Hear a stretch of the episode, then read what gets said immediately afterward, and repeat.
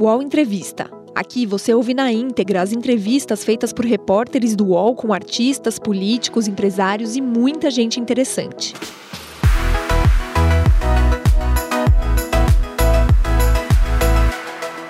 Olá, bom dia. Agora 10 horas, 1 minuto. Seja bem-vinda, seja bem-vindo ao nosso programa. Esse aqui é o UOL Entrevista.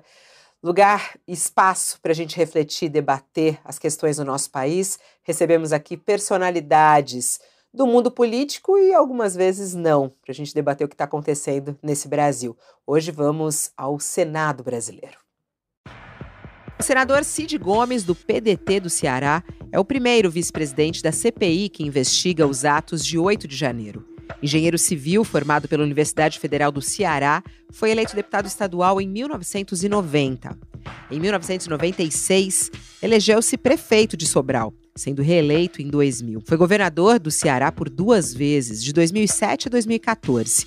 Em 2015, no governo Dilma, assumiu o Ministério da Educação. Em 2018, venceu a disputa para o Senado.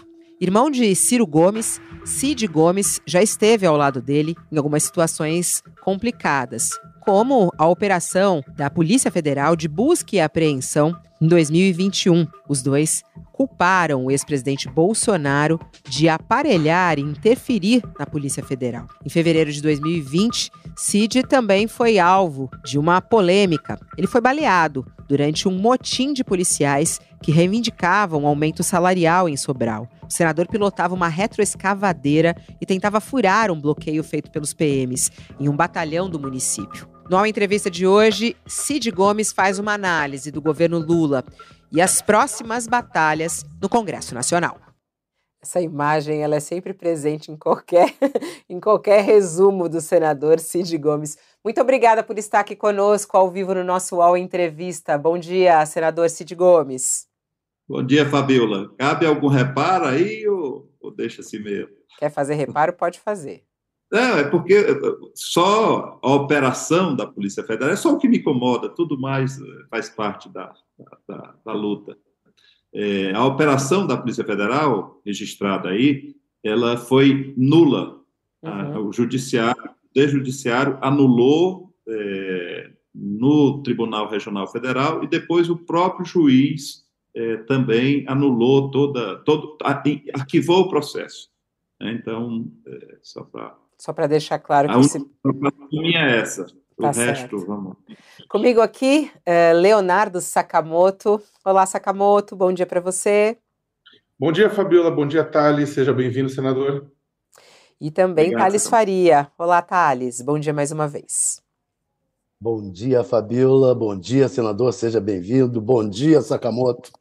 Vamos lá, Vamos começar com a CPI, senador, que acho que é um assunto que está aí pulsando na sua agenda, né? CPI dos atos golpistas. Qual é a real expectativa sua, né? O senhor é o primeiro vice-presidente da CPI, a gente já viu alguns embates ali. Qual é a sua real expectativa para o resultado dessa CPI, senador?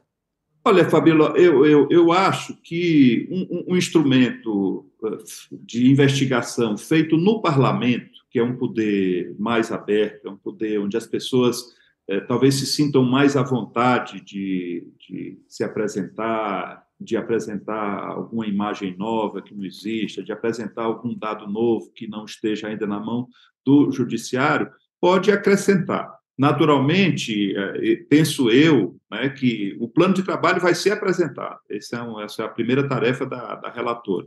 Mas penso eu que a gente deve procurar aproveitar ao máximo o que já existe de investigação pelo Poder Judiciário, pelo Supremo Tribunal Federal, através da Polícia Federal. E, naturalmente, pedir também informações aos setores internos do Poder Judiciário, pedir informações dos setores internos, Polícia Legislativa e do Planalto. Então, acho que a partir daí a gente deve buscar quem são os líderes materiais, aqueles que de fato incitaram, aqueles que de fato atiraram a primeira pedra nas vidraças dos palácios. Devemos buscar os autores intelectuais, aqueles que planejaram, aqueles que intencionalmente articularam um movimento que tinha por objetivo chegar, invadir as casas de poder no país, simbolicamente os três poderes, e os que financiaram. Então, eu acho que se essa CPMI conseguir avançar nesses três pontos, ela terá prestado uma grande contribuição à democracia brasileira. Eu vi uma declaração sua no Jornal do Ceará, em que o senhor, numa coluna do Ceará, em que o senhor afirmava que a CPI pode não dar em nada. O senhor continua com essa posição e qual é o risco de não dar em nada? Bom, essa coisa... Tem uma música de um poeta nordestino que diz que aqui pode ser tudo, inclusive nada. Eu não disse que vai dar em nada. Eu acho que a gente tem que estar preparado para tudo. O Judiciário vem investigando, a Polícia Federal vem investigando, e pode ser que a gente não consiga acrescentar nada, né? Mas, enfim, eu quero deixar as pessoas preparadas para que essas... E o que pode levar a isso? Preocupações, viu, Thales? Eu tenho preocupações com panaceias. As pessoas estão sempre, e isso é muito comum na política, estão sempre querendo dizer que essa vai ser a última Coca-Cola do deserto, que agora vai, que com essa iniciativa, com essa lei, com essa CPMI, as coisas vão acontecer. E a gente tem que estar preparado para tudo, inclusive nada, como diz o poeta. Eu acho que há possibilidade. Creio, né, que o fato, já disse, mas vou repetir, as pessoas, na média, têm um certo recato, muitas vezes até timidez de chegar diretamente ao judiciário. Você vê, o Supremo são 11 componentes. Quantos brasileiros já falaram com um dos 11 componentes do Senado, do Supremo? Já o Congresso Nacional são 513 deputados, 81 senadores. A gente está na rua, como regra... a nossa representação é democrática, é eleita, diferente do Supremo. Então, isso pode dar margem a que mais informações que não chegaram ao Judiciário cheguem aqui. Então, eu parto do pressuposto que a gente vai ter oportunidade. Agora, devo deixar pessoas preparadas de que pode não acrescentar nada ao esforço que já tem. Senador, o senhor citou essa citação que o senhor fez, amanhã pode dar tudo, inclusive nada, é uma música do Flávio José, né? E na mesma música... Mas, é isso? É a natureza das coisas, eu acho. Que eu me lembro, na mesma música tem um verso que fala que a lagarta rasteja até o dia que cria asas. E aí a pergunta é a seguinte, aproveitando o gancho, eu acho que na CPI a lagarta pode rastejar até o dia que cria asas, em outras palavras, a ideia de que o golpe de Estado, a tentativa de golpe, que teve uma parcela, estava amarela, né, de seguidores do ex-presidente Jair Bolsonaro, pode ser usada para rastejar até criar asas e ganhar a percepção de que, na verdade, não foi um ato bolsonarista aquele, que é o desejo, inclusive, da oposição? Bom, eu acho que a oposição, ao de fato formalizar essa CPI, porque foi um deputado, inclusive, lá do Ceará, que é o primeiro subscritor da CPMI, eu acho que eles podem estar dando um tiro no pé. Para mim, não há dúvida nenhuma, né? E eu quero falar aqui como parlamentar, não como vice-presidente. Eu quero falar como pessoa, não como vice-presidente da comissão, que devo ter uma postura de magistrado e devo ser discreto, porque o vice é para substituir eventualmente o presidente. E, portanto, eu devo ser muito discreto. Mas achar que isso... Porque aí vai na contramão. Achar que isso foi uma engenharia... Do atual governo, me perdoe, né? Me perdoe, isso é zombar da média da inteligência das pessoas. É claro que a gente vê a participação de pessoas bolsonaristas. O que tem que se identificar é isso, lá na hora. Era só uma manifestação, a intenção era uma manifestação numérica na esplanada dos ministérios, em que momento ela debandou ou ela se desvirtuou para ser uma invasão dos poderes? E quem liderava isso? Né?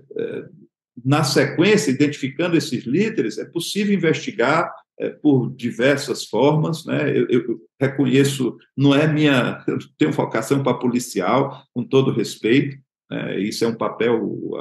A CPMI é quando o parlamento se investe dessa responsabilidade ou dessa função policial, de investigação, etc., etc.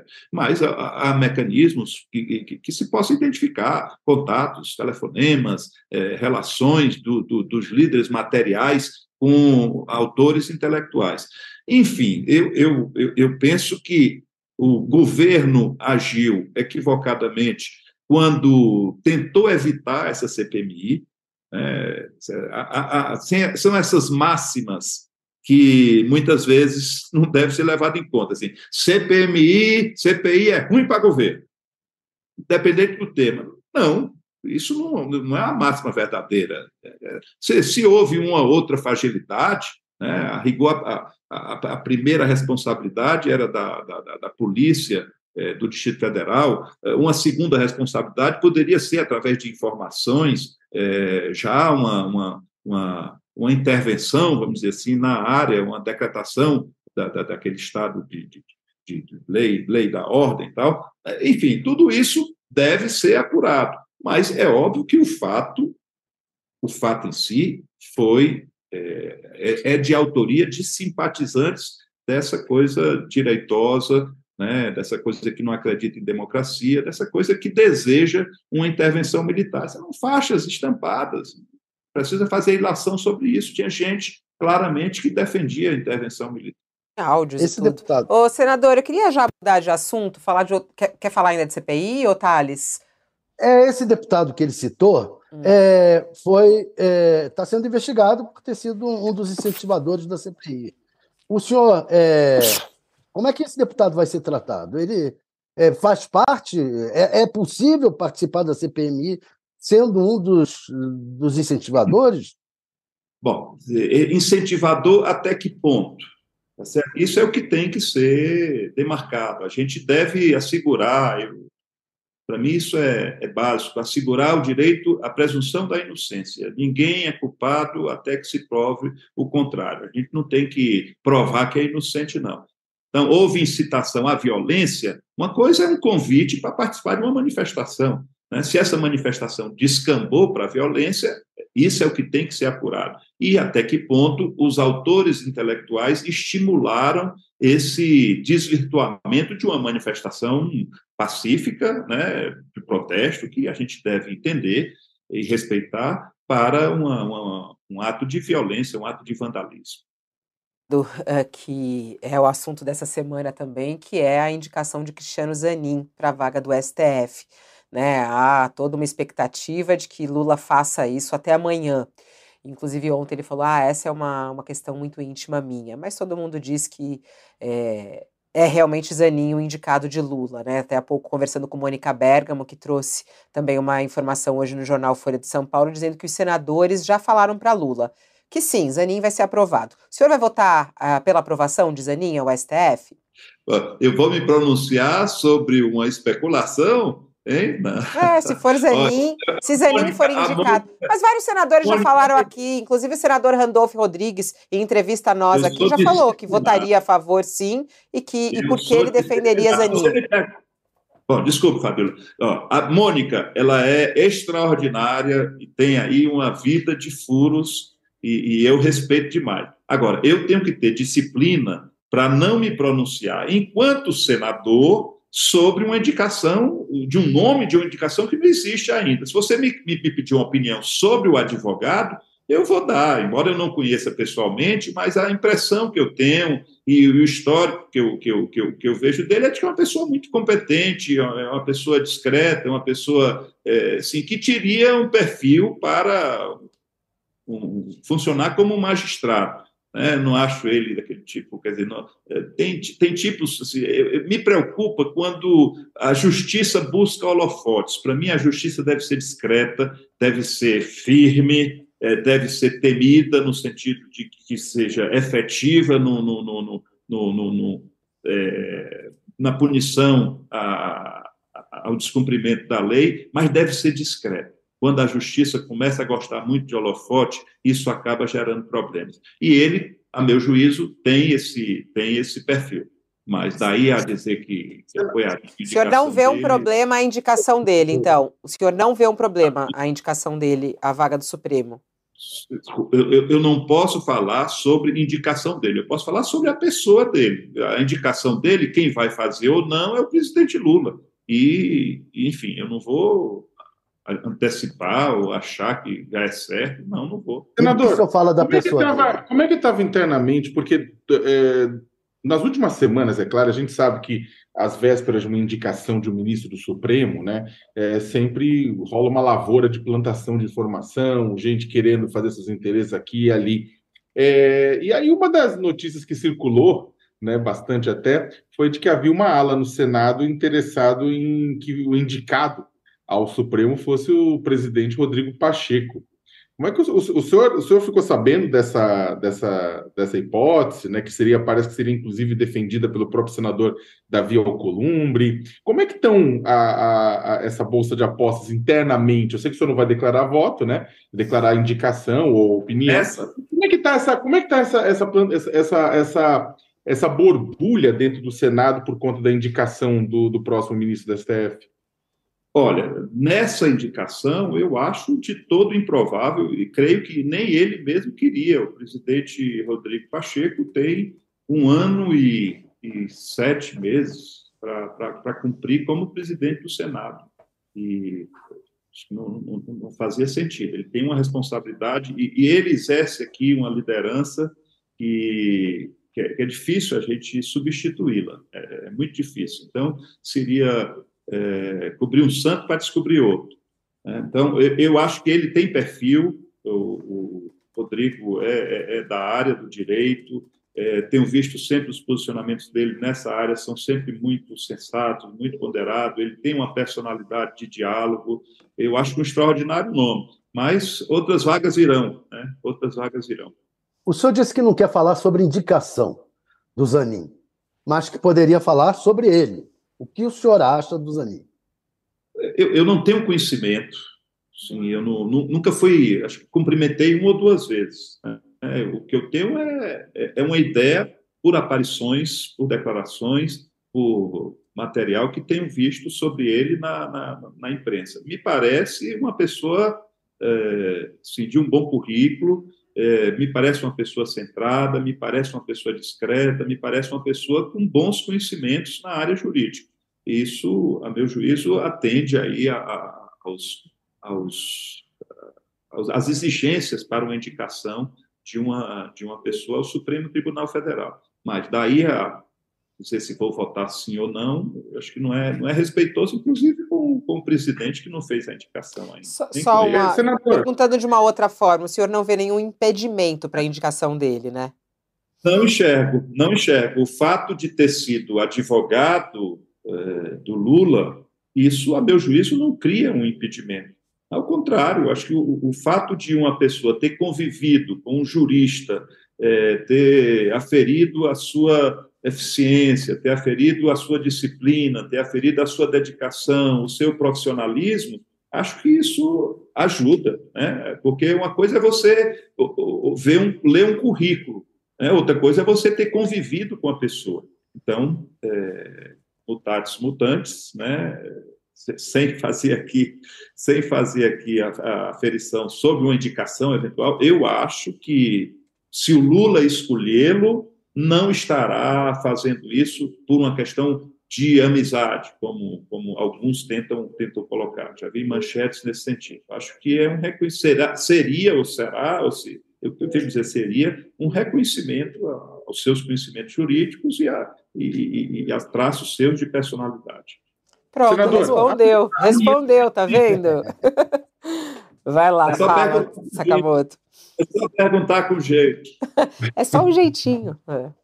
Senadora, amanhã vence o prazo das MPs, da MP da reestruturação do governo, né? Então, veio da Câmara, como sempre, em cima do fio da navalha para o Senado, né? No tempo, aí depois vocês que resolvam entre vocês esse prazo curto para discutir, mas o fato é que veio com um prazo curto, amanhã vence. A Câmara fez modificações, né, relevantes, né? Esvaziou o poder da pasta da Marina Silva e da Sônia Guajajara, fez outras alterações com relação, inclusive, à Casa Civil, mas poucas, né? E aí eu queria saber como é que estão as perspectivas, né? A MP vai ser aprovada do jeito que veio da Câmara, há espaço e tempo para alguma mudança, tem muita gente que reclama de que se mantiver essas alterações do meio ambiente nos povos originários, significa uma chancela por parte da base do governo com relação a isso, né? Uma redução da proteção ambiental. E, por outro lado, também, se não fizer nada, a esplanada volta a ter a cara que tinha no governo Bolsonaro. Como é que estão as perspectivas de votação? Bom, primeiro, assim, justiça se faz. Eu sou um crítico, quanto mais, do presidente da Câmara, né? Não por ele, mas pelo que ele representa. Mas justiça se faça nesse caso, a culpa não é da Câmara. A rigor, esse parecer ele está sendo dado por uma comissão mista, composta metade de senadores, metade de deputados. O relator é da Câmara, o presidente é do Senado. O presidente é o senador... Deu branco aqui, Davi Alcolumbre, desculpa, Davi Alcolumbre. Então, repito, a culpa não é da Câmara, nesse caso. O que aconteceu aí, Sakamoto, foi um período assim, extenso, de impasse entre a chegada da MP, que se deu no dia 1º de janeiro, e a definição do seu rito, porque o presidente da Câmara queria que se obedecesse aquele rito ainda da pandemia, em que a Câmara apreciava, ele indicava o relator, a Câmara apreciava e depois ia para o Senado.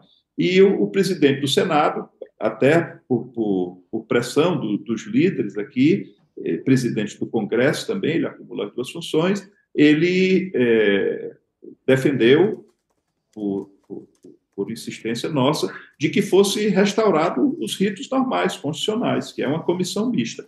Como isso demorou a acontecer, a comissão mista ela só se instalou, acho que não tem 30 dias. E, nesse prazo, o relator apresentou semana passada, né? Semana passada, acho que na quinta-feira, ele, ou na quarta-feira, me lembro, ele apresentou o relatório, certo? Então, agora a Câmara vai apreciar e teremos que fazer, as duas casas, ritos sumaríssimos, né? Sumaríssimos. A Câmara tem que votar isso hoje, para amanhã estar no Senado e a gente já votar aqui. É bom que se diga o seguinte, essas matérias elas não podem mais ter emendas, porque o prazo de emendas foi feito lá no início, depois aliás, lá quando da chegada da matéria aqui. Né? Foram apresentadas muitas emendas, o relator teve um grande trabalho. Eu posso entrar até no mérito de algumas coisas. Veja bem, penso eu o seguinte, a criação de um ministério dos povos originários, né, para preocupação em dar atenção, assistência, cuidados, das nossas nações indígenas, isso é mais do que justo, é uma coisa que coloca o Brasil bem internacionalmente. Agora, demarcação de terras, né, isso, a meu juízo, não é um contrassenso, nem atenta contra o Ministério. Essa função não está lá, porque envolve outros fatores. Você sabe como é que é uma demarcação de terra indígena? Os que estão lá não têm direito nem à indenização. É como se alguém chegasse e dissesse que o seu quintal é de uma tribo indígena e, a partir dali, você tem que sair da sua casa, não recebe nem indenização por isso, sair da sua área. Então, é uma coisa delicada. Eu já vi isso lá no Ceará, né? Portanto, é muito razoável que o tema esteja onde sempre esteve, que é no Ministério da Justiça. Não está se tirando. Você vê, FUNAI, não era a FUNAI que fazia demarcação, era uma outra área lá do Ministério da Justiça. Então, o que se está fazendo é isso. Vamos fazer a FUNAI virou um ministério, né? E a questão da demarcação continua no Ministério. A Câmara pode votar hoje, às pressas, o marco temporal das terras indígenas. O senhor é a favor do marco temporal em 1988? Não, eu não acho que isso, que o legislador, porque isso é uma questão constitucional, né? Isso, no final das contas, vai parar no Supremo, porque é uma interpretação da Constituição. Estão querendo deixar isso claro, mas eu não creio que, quando se fez a Constituição, se queria dizer que, naquele momento, o que fosse de terra indígena seria terra indígena e, daí para frente, ninguém podia mais alegar nada. Eu não acho que isso seja uma coisa razoável. Acho que o bom senso deve prevalecer nessas questões, acho que a gente deve ter muito cuidado com picaretagem, acho que a gente deve ter muito cuidado com você fazer direito à terra. Isso é, o Brasil é um país tão grande que não devia haver uma queixa sobre isso. Quem quisesse terra para produzir, para viver, para morar bem, deveria ter a sua terra, porque nós temos espaço demais no Brasil, ainda respeitando as nossas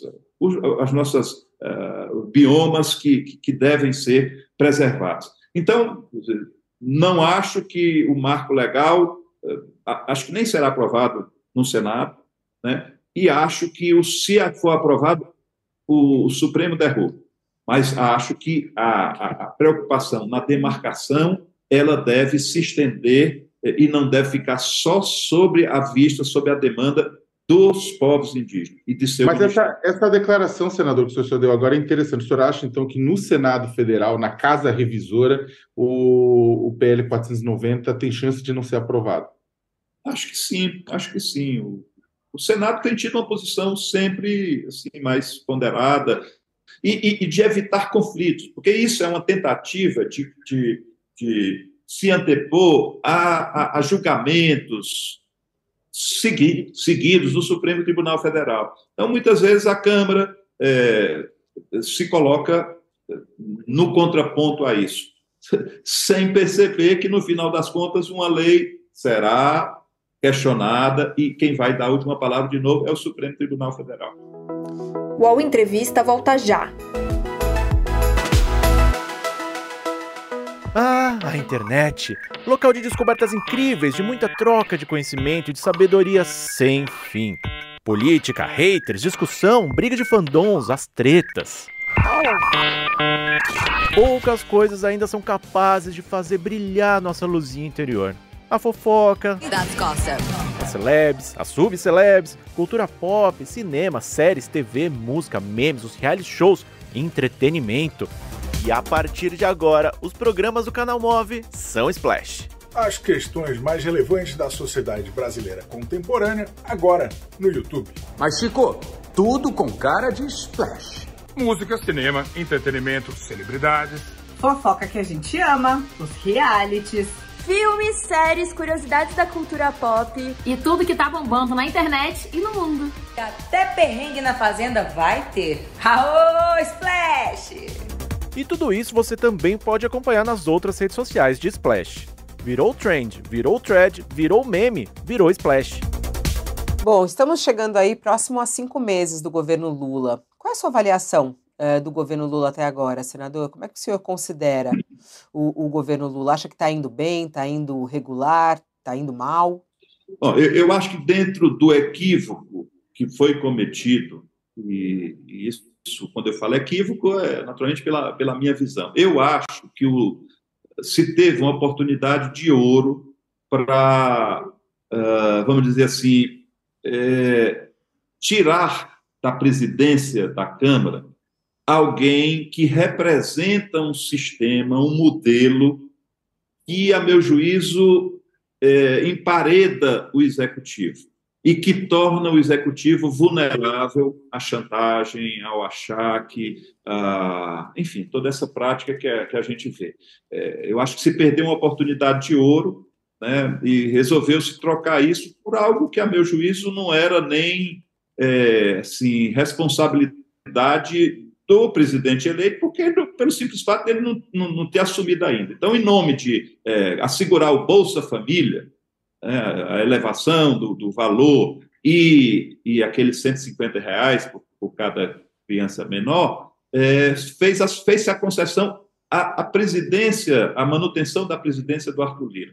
E o Arthur Lira, não é ele, repito, não é a figura eu não tenho nada contra ele, alguém já veio me dizer, ah, ele até votou no Ciro lá em 2018, não se trata de nada pessoal, se trata de entender ou de compreender que ele representa um modelo que tem sido nocivo ao país, né? Nós vivemos um presidencialismo em que o poder legislativo tem força demais sem a responsabilidade de governar. Então, isso é o pior dos mundos. Eu sou parlamentarista. Né? O parlamentarismo que é? Você forma uma maioria no legislativo e essa maioria vai ter a responsabilidade de governar. Né? No nosso sistema é o seguinte, o poder legislativo tem força demais, até muito pouco tempo, praticamente 100% dos investimentos eram definidos no tal do orçamento secreto, né?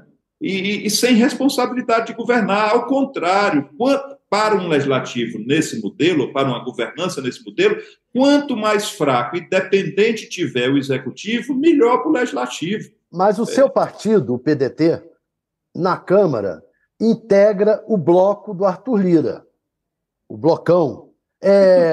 Foi à custa do orçamento secreto? Isso é correto? Ah, eu acho que muita gente do meu partido e muita gente do PT, que é o partido do presidente Lula, recebia dinheiro do orçamento secreto. Eu penso isso. E, portanto, tenho uma simpatia pelo Arthur Lira. Tenho uma simpatia pelo Arthur Lira. Eu já disse uma vez, e isso também não se trata de questão pessoal, eu acho que o Padilha tem simpatia pelo Arthur Lira. Gosta. E esse modelo faz mal ao governo. Essa coisa não tem limite. Conseguiram, que é começo de governo, rachar meio a meio. E consideraram isso uma grande vitória. Então, dos 20 bilhões que o Arthur Lira fazia sozinho, 10 ficou para o executivo e 10 ficou para o... Aí acabou o orçamento secreto, que, para meu juízo, era a hora de enfrentar, né? Acabou o orçamento secreto e aí fizeram já a divisão. 10 ficou para o legislativo. Então, esse modelo deixa o país ingovernável. E o Lula é uma pessoa que tem grande liderança firme, liderança consolidada, liderança popular, mas a paciência das pessoas com resultados do governo tem limite. Né? Se começa a passar um tempo e as pessoas não começam a ver grandes diferenças, isso vai fazendo com que as possibilidades de mudança se enfraqueçam. Né? Então, como é que está a sua paciência, senador? Porque essa é a pergunta. Achei interessante que eu fiz a pergunta da sua avaliação do governo, e o senhor foi para Arthur Lira, foi sobre essa relação do governo com o Congresso, que tem sido... uma desculpa como uma verdade, né, do que o governo Lula está enfrentando. Agora, na sua análise, quer dizer, o senhor, como é que está a sua paciência em relação a isso? O senhor acha que Lula tem respondido bem ou não? Bom, eu acho que perdeu um grande momento no início. Né? Eu não tenho intimidade com boa parte das pessoas que fazem o governo. Eu sou do outro partido, nós tivemos um candidato à presidência da República. Mas votei no Lula no segundo turno, trabalhei, fiz o que pude. O Ceará foi um dos poucos estados em que a maioria dele foi alterada, foi significativamente, mostrando de alguma forma que esse esforço resultou em votos lá. Eu esperava, né, mais nessa questão da relação política. E eu acho que isso é, hoje, o principal desafio do Brasil. Nós vivemos um modelo em que o parlamento tem força demais e responsabilidade de menos. E, a partir dessa visão, se sobressaiu, principalmente na Câmara, essa coisa do poder do baixo clero, né? Que funciona na base da pressão, na base das demandas sempre crescentes e sempre sem limite. Eu já disse lá no Ceará, pode ter certeza que daqui uns dias esse aparente esforço, vamos dizer, de aprovar as coisas do governo pelo presidente Arthur Lira terão uma fatura apresentada.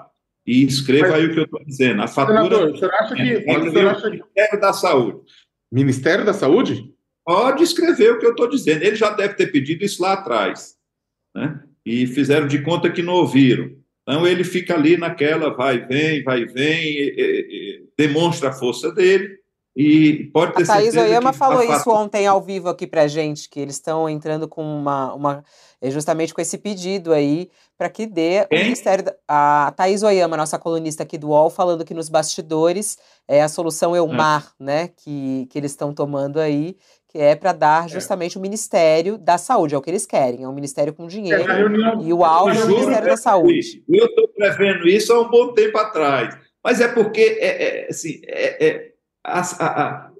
o roteiro é esse, Como o Bolsonaro era fraco demais, não tinha a liderança que o Lula tem, não tem a vivência, a experiência que o Lula tem, ele entregou o governo todo.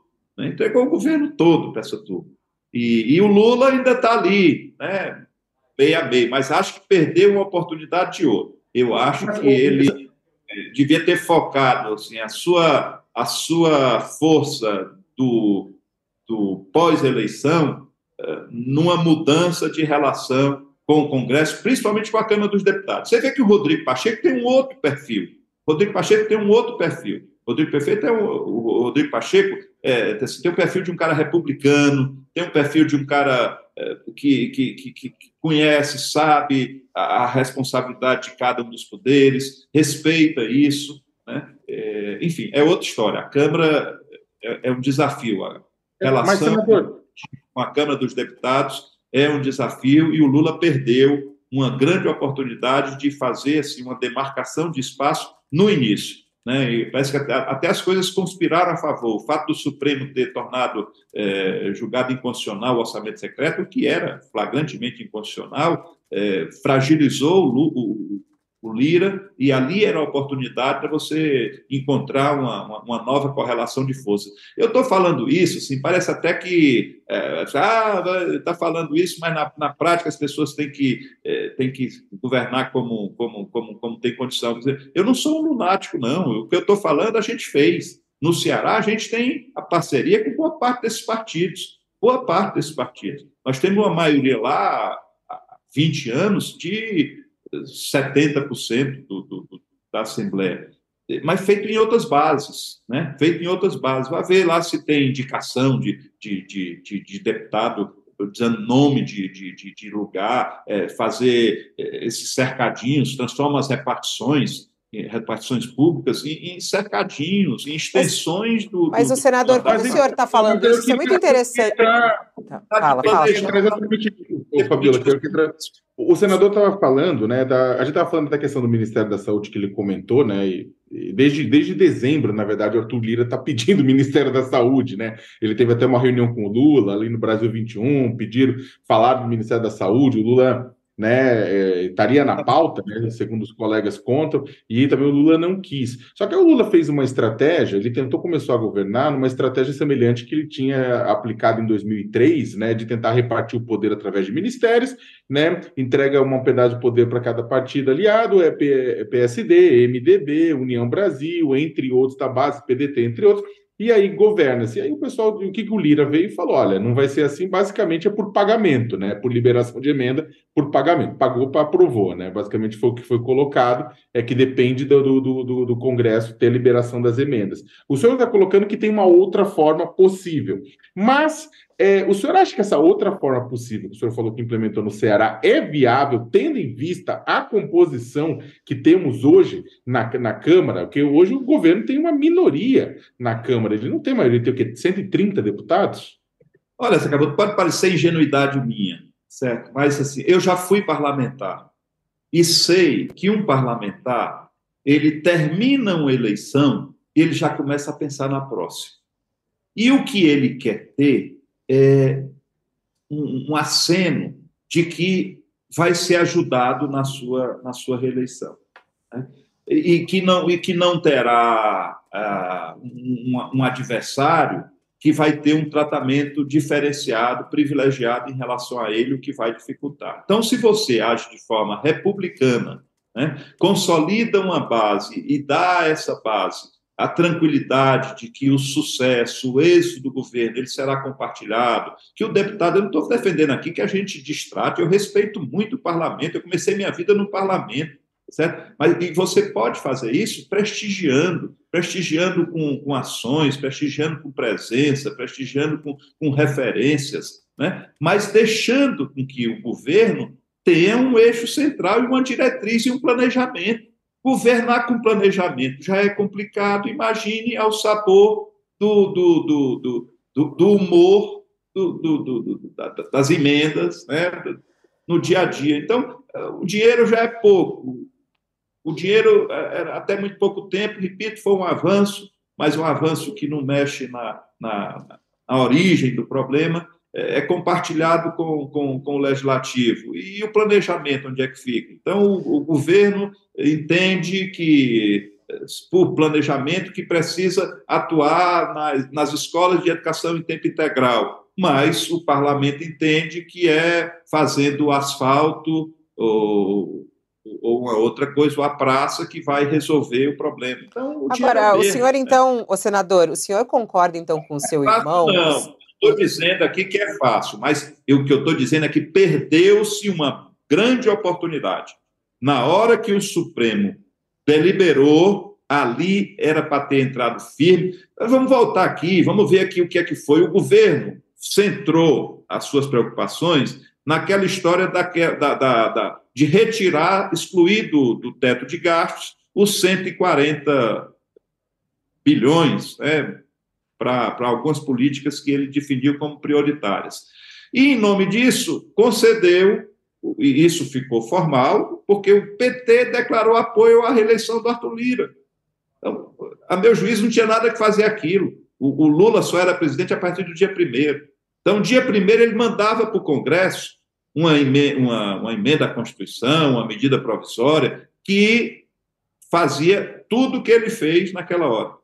E pronto, eu queria ver quem é o deputado, quem era o senador que ia votar contra você assegurar R$600 para uma família de baixa renda, né? E algumas outras coisas. Quem é que ia votar contra a reposição dos recursos para a farmácia popular?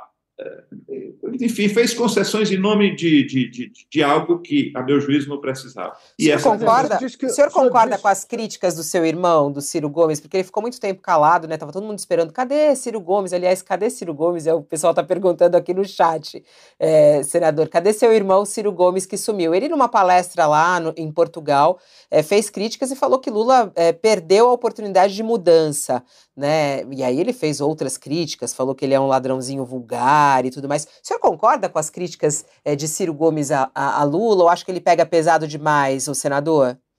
Você vai me colocar para falar, meu irmão, não faça isso não. Por quê, senador? Vocês têm uma trajetória política que sempre foram um ao lado do outro, e as pessoas, e o senhor mesmo falou que tinha seu candidato, né, que foi seu irmão, Ciro Gomes. Eu tinha o candidato, e é o que eu vou dizer. Na essência, na visão de Brasil, na ideologia, nós temos absoluta sintonização. Tanto é que a gente fica muito tempo sem se falar, mas eu, por exemplo, não vi que o Ciro disse que o Lula tinha perdido essa oportunidade inicial, e estou dizendo a mesma coisa, lhe juro, sem ouvir, sem ter lido que ele falou isso. Nós pensamos, nós somos criados pelo mesmo pai, pela mesma mãe, nós temos um estilo administrativo que é muito semelhante, aquele de, no primeiro momento, aproveitar para fazer tudo que tem de mais difícil, porque é a hora que você tem um respaldo popular e você tem, de alguma forma, energia e gordura eleitoral, política, para queimar, né? Isso só vale para isso. E depois, é a lição do Maquiavel, você faz o mal de uma vez, o mal, que eu digo, o mal necessário, o que tem que ser tomado de medidas duras, para depois ir fazendo o bem no dia a dia, né? Isso é uma lição básica e na governança. Eu acho que perderam essa oportunidade. Bom, daí,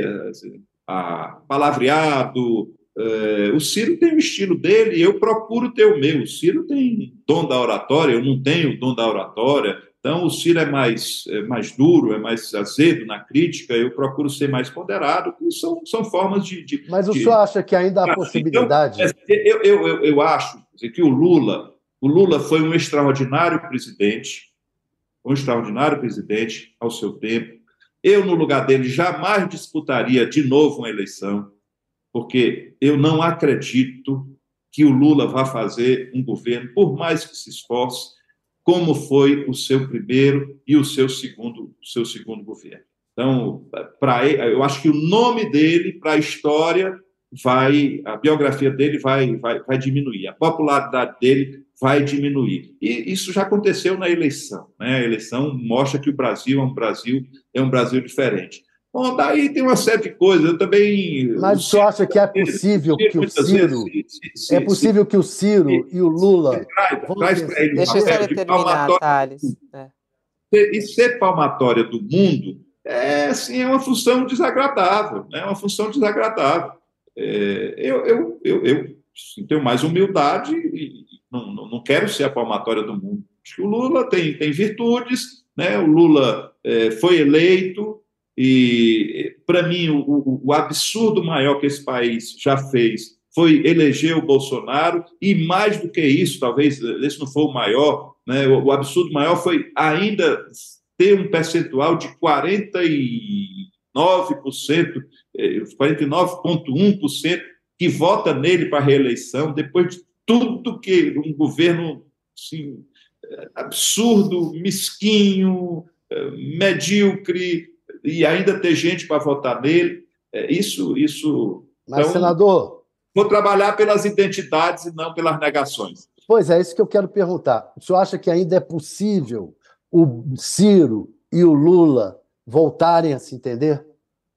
O Ciro, ao que me consta, tem assim, uma queixa pessoal do Lula, que eu não tenho, certo? Essa já é uma diferença. E o Ciro também, politicamente, ele entende, pelo menos era isso que ele pensava muito pouco tempo atrás, que a proximidade com o Lula atrapalha qualquer projeto futuro para ele. Então, acho que da parte dele não tem muita disposição de se relacionar com o Lula. Aliás, o senhor até falou aqui, eu fico muito tempo sem falar, o senhor está sem falar com o seu irmão, com o Ciro? Não. A gente fica muito tempo sem se falar. Neste momento vocês estão sem se falar, não? Não, sem se falar não é intrigado o que eu estou dizendo, eu digo que a gente não fica trocando ideias ou trocando opiniões o tempo todo. Não, claro que não. Claro que não, nunca. Eu fui prefeito, o Ciro era sei lá o que é que era.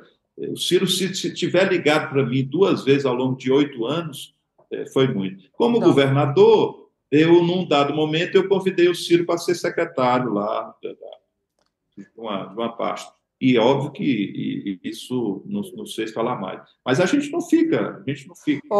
Senador, é porque essas declarações recentes do Ciro até trouxe um pouco de mal-estar aí, pelo menos nos bastidores, né, do PDT mesmo. E até alguns falaram assim, é hora do Ciro se aposentar da política. Ciro já foi candidato 4 vezes, né? Como é que o senhor vê essa questão? É hora do Ciro se aposentar, como alguns do PDT estão falando? Acho que não. Para mim isso é mimimi, né? Mimimi, O Ciro é uma personalidade, né, que existe muito poucos no Brasil. Você vê o seguinte, nós estamos aqui já há uns 10 minutos da nossa entrevista falando dele. Você não junta, você não enche uma mão de nomes, 5 nomes, futuro do Brasil, que tenham conhecimento, que tenham dedicação, que tenham experiência e tal, que o nome do Ciro não esteja. Então, eu, sinceramente, não acho que ele deve se aposentar, não. Eu acho que cada vez mais, na medida que vai havendo frustrações em relação ao governo do Lula, o nome do Ciro passará a ser um nome mais lembrado, né? Portanto, não acho que ele deva se aposentar, não. Acho que ele deve... o estilo... Ele mesmo dito, a idade... Até se candidatar de novo? Até se candidatar de novo à presidência? Não sei. Candidatar a presidente, candidatar ao Senado, candidatar... Enfim. Senador, Eu acho que o Ciro é uma pessoa que é um contraponto na política brasileira, que tem pouca gente para substituir. Pouca gente para substituir. Eu só lamento o seguinte, que pelo meu gosto, ele não seria só o contraponto, ele seria o ponto. Mas política é complexa, né? A eleição passada no Brasil foi muito polarizada. Eu diria o seguinte, seguramente metade dos eleitores brasileiros votaram pela negação e não pela afirmação. Então, tem alguma coisa errada nesse país. Metade da população votar no A porque não quer o B, ou vota no B porque não quer o A, isso está errado. A gente tem que assim, amadurecer politicamente, no sentido da gente ter realmente a opção da gente, não a negação, não a negativa. E mesmo na eleição de 2 turnos isso acontecer, né? Já houve uma polarização no primeiro turno. Acho que o Brasil precisa avançar muito aí na política. Senador, Ciro é uma pessoa fundamental para ajudar. Senador, falando um pouco agora, o nosso tempo está começando, acho que indo para a reta final da nossa conversa, e eu queria que o senhor falasse um pouco sobre a situação do arcabouço, né? Porque exatamente por conta da questão da votação agora da MP de reestruturação dos ministérios, virou prioridade por questão óbvia, a questão do arcabouço acabou ficando em segundo plano. Quais são as perspectivas? E o Senado deve mexer em alguma mudança que a Câmara fez? Bom, eu acho pouco provável. Acho pouco provável porque todas as matérias que são oriundas do Executivo, elas entram pela Câmara. E a Câmara aprecia, vem para o Senado. Se o Senado alterar, ela vai voltar para a Câmara. Então, como é um assunto que tem uma pressão do mercado, pela conformação aqui do Senado, eu acho muito pouco provável que haja alguma ação no sentido de procrastiná-la, né? De atrasá-la. Então, eu creio que a tendência é votar conforme foi aprovado na Câmara. O senhor já falou que o Arthur Lira promove achaques contra o governo. Ele conseguiu indicar o presidente da CPMI, o Arthur Maia. O senhor já sentiu alguma manifestação de força do Arthur Lira na CPMI? A CPI mal foi instalada, né? Quer dizer, foi instalada, só isso. Bom, veja bem, não personalize, eu não quero personalizar essa coisa. Né? Não tenho motivo nenhum, repito, para ter algo de pessoal contra o presidente da Câmara. O que eu falo é do estilo e o que ele representa. Né? E essa ascensão do que chamam aí, popularmente de baixo clero ao comando da Câmara Federal. Isso é que tem sido ruim para o Brasil, porque a gente perde as oportunidades. E numa conjuntura em que o executivo, o legislativo tem muita força. Então, isso é que é ruim para o Brasil, sem responsabilidade de governar. Isso é que esse modelo é que a gente tem que repensar. E, a meu juízo, a substituição dele por outro seria um passo importante nessa direção. Perderam essa oportunidade. É até aí onde eu fico. Esse modelo é um modelo da criar dificuldade para vender facilidade. Traduza-se isso como chantagem, como achaque. Tem 1 milhão de adjetivos ou substantivos para definir isso. Mas é esse modelo. É um modelo em que o parlamento, sem responsabilidade com a governança, cria dificuldades e torce para que o executivo esteja fraco, porque é a oportunidade deles, sem responsabilidade com a governança, terem um naco do poder. Isso é que é terrível para o Brasil. O senador, nesse momento, Lula está reunido com os presidentes da América do Sul, alguns falam da importância desse encontro, né? Eu queria fazer 2 perguntas aí para o senhor. Primeiro, sobre essa tentativa de Lula, né, de trazer essa força da América do Sul, até onde vai isso, qual é a importância disso? E, por outro lado, a forma como Lula recebeu Nicolás Maduro. Isso também é alvo, nesse momento, de muito ataque por parte da oposição e até mesmo de fogo amigo, de apoiadores de Lula, falando que Lula exagerou na forma como ele recebeu Nicolás Maduro, né? Que ele não apenas recebeu, mas ele fez honras a ele, enfim, colocou ele até num lugar como vítima. Como é que o senhor vê a Venezuela? O senhor acredita que é ou não uma ditadura? Vê Nicolás Maduro como um ditador ou não? Acha que Lula exagerou nessa recepção a Nicolás Maduro ou não? Bom, veja, eu penso o seguinte, eu acho que cada um cuida do seu país. O Brasil deve buscar uma relação com todos os países do mundo e, de modo especial, com os países sul-africanos. E, de modo especial, com a Venezuela, que é nossa vizinha e que, nas nossas relações comerciais, ajuda o Brasil. O Brasil é superavitário nas relações comerciais com a Venezuela. Está me vindo aqui insistentemente a frase que se atribui ao Mao Tse-tung, diz, não importa a cor do gato, o importante é que ele coma o rato. Então, o Brasil não tem nada, a meu juízo, na sua política estrangeira, não tem nada de se meter nas questões internas da Venezuela. Não tem nada que se meter. E muito menos discriminar se alguém, positivo e negativamente, se alguém é de direita ou de esquerda. O presidente do Paraguai, outro nosso vizinho, com quem a gente tem muitas relações, inclusive um grande investimento em comum, que é Itaipu, né? É de direita. E eu acho que isso não deve fazer diferença. Bom, daí eu acho que é receber de forma... Eu acho que há um certo exagero aí. Fazia tempo que ele não vinha aqui, né? Fazia 8 anos. Acho também que isso deve ser demarcado. Ninguém deve discriminar e ninguém deve romper relações com o país por divergências ideológicas. Ninguém deve fazer isso. O Brasil deve e sempre teve a sua diplomacia procurando manter relações com todos e respeitando as questões internas. É claro, se houver um fórum em que vá se discutir o tema especificamente, a democracia, aí o Brasil se posiciona lá, né? Mas fazer disso centro de uma relação, né? Atrapalhando negócios, atrapalhando relações históricas, eu, sinceramente, acho que isso é conversa fiada de direitista, de bolsonarista querendo reviver aí algo que é tratado com um preconceito e com desconhecimento. Repito, olhe como é que funciona. O Brasil, na sua relação com a Venezuela, compra mais, importa mais ou vende mais. O Brasil, no passado, fez financiamentos e também há uma crítica, a meu juízo, despolitizada e pouco inteligente nessa relação. Os Estados Unidos, o Japão, a Alemanha, todos eles têm bancos de fomento ao estrangeiro para fazer compras ou contratação de serviços desses países.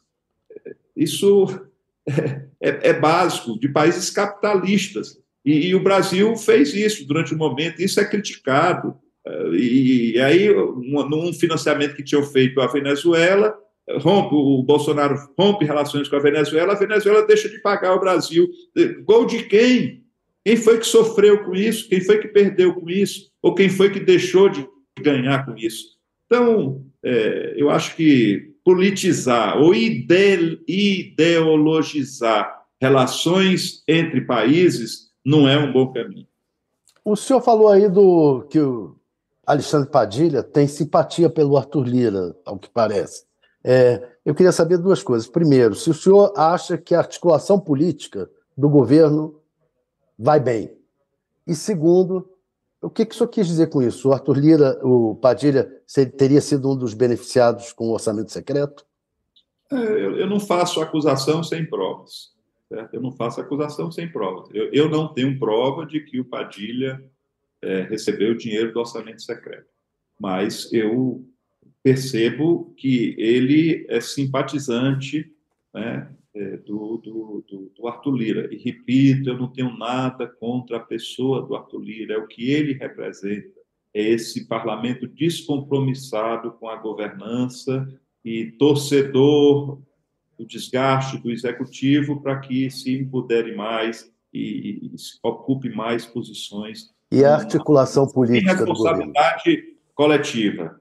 pegar se apossar de um nacozinho de poder e pronto, e fazer daquilo ali uma apropriação pessoal com os mais diversos fins, né, eleitorais e muitas vezes até de enriquecimento. Então, bom, a impressão que eu tenho é que o Padilha acha bom esse modelo. E quanto à articulação política do governo? Como? E quanto à articulação política do governo? Eu não posso falar pela Câmara, né? E a Câmara é uma casa, pela quantidade de componentes, muito mais difícil de ser trabalhado. Então, eu não posso falar pela Câmara. Mas aqui no Senado, não tenho nenhuma queixa, não. Acho que o Randolfo cumpre um papel importante na liderança do Congresso. E o Jacques Wagner tem tido assim, um comportamento de muita disposição de diálogo, de muita humildade. Porque ruim é quando você tem um articulador político que quer impor, né, que se acha dono da verdade, que não há para negociação. Não tem sido essa, até pela sua experiência de ex-governador, a postura do... A assessoria está pedindo para a gente encerrar aqui. Mas é bem rapidinho, Fabíola. Eu só queria, na verdade, uma posição do senador, uma opinião pessoal, né, que é sobre o seu colega de Senado, o senador Sérgio Moro. Como é que o senhor está avaliando a participação dele hoje, né? E o senhor também já foi muito crítico, né? O próprio seu irmão também já foi muito crítico à própria Lava Jato e à própria atuação do Moro. E se o senhor acha que há uma chance dele ser cassado pelo TRE do Paraná? Bom, eu penso o seguinte, o Sérgio Moro está naquela categoria do que eu considero o juiz mal intencionado, né? O juiz que gosta de holofote, o juiz que tem outros propósitos que não o de fazer justiça. Então, isso é perigosíssimo, porque o Poder Judiciário é o último para a gente recorrer. É o último poder. E quando você tem o malversador, vamos dizer assim, da atividade judiciária do juiz, isso é terrível. Né? É terrível. E, então, eu sempre fui crítico disso. Né? Não tenho nada de compromisso com impunidade, ao contrário, né? Eu penso que a gente deve ter um judiciário eficiente, competente, que seja temido, né, por alguém que pense em fazer um mal feito. Mas ali não é. Ali é outra coisa. É o oportunista, é o que estava pensando no projeto político. E isso ficou claro, né? A disfarçatez foi tamanha. Ele condena o Lula, impede o Lula de ser candidato e assume imediatamente um ministério no governo. E a boca miúda dizia que já tinha um outro compromisso, que era a vaga no Supremo, né? E não aconteceu porque o Bolsonaro pediu uma mudança da Polícia Federal do Rio de Janeiro, que estava lá investigando os seus amigos e familiares, e ele disse que só entregava quando houvesse a nomeação. E aí, num dado momento, a paciência do Bolsonaro se esgotou e acabou demitindo. Então, para mim, é um personagem, é uma nódoa no judiciário brasileiro.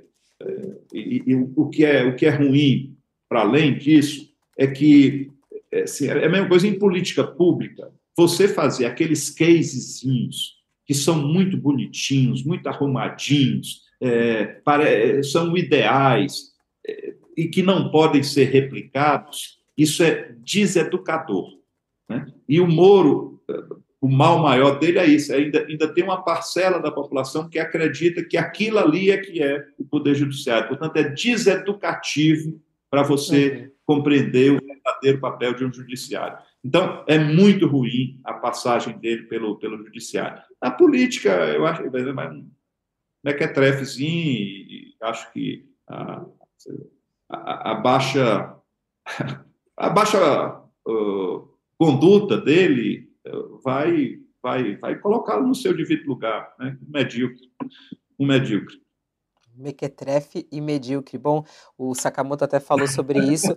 Esse vai ser um assunto no nosso All News de logo mais, até porque Acaba de sair uma decisão do CNJ, uma inspeção extraordinária no TRF4, que é justamente que foi a vara de Sérgio Moro, né, de Eduardo Apio. O Corregedor Nacional de Justiça mandou lá uma inspeção extraordinária, uma varredura no TRF4. A gente vai falar sobre isso daqui a pouquinho. Já se prepara aí, Sakamoto. Senador Cid Gomes, eu tenho que liberá-lo. Fala. O TRF4 é no Rio Grande do Sul, não é do Moro, não. O Moro é uma vara, 13ª vara de Curitiba. Então... TRF4... não, foi na 4ª região, é a 13ª vara federal de Curitiba. Foi exatamente do Paraná lá. Usa o TRF4. Tá Você falou TRF4. Isso. TRF4 é em Porto Alegre. Obrigada, senador. Obrigado. Muito obrigada pela sua entrevista. Thales, obrigado, Sakamoto. Tchau, tchau, Thales. Tchau, Sakamoto. Até. Senador Thales, obrigado. Tchau, Sakamoto. Daqui a pouquinho eu volto, eu, Leonardo Sakamoto e todo o nosso All News para a gente falar sobre os principais assuntos do dia, entre eles, essa informação de que o Corregedor Nacional de Justiça, Luiz Felipe Salomão, determinou uma correção extraordinária na 13ª Vara Federal de Curitiba e também, eu acabei falando aí no TRF4, e também no TRF4, como uma decisão de analisar possíveis equívocos acontecendo nesses dois locais. Traremos mais informações daqui a pouquinho aqui no nosso UOL News. Muito obrigado pela sua audiência, pela sua companhia. Voltamos então ao meio-dia, ao vivo, aqui pelo canal UOL. O UOL Entrevista e outros podcasts do UOL estão disponíveis em uol.com.br/podcast. Os programas também são publicados no YouTube, Spotify, Apple Podcasts, Google Podcasts e outras plataformas de distribuição de áudio.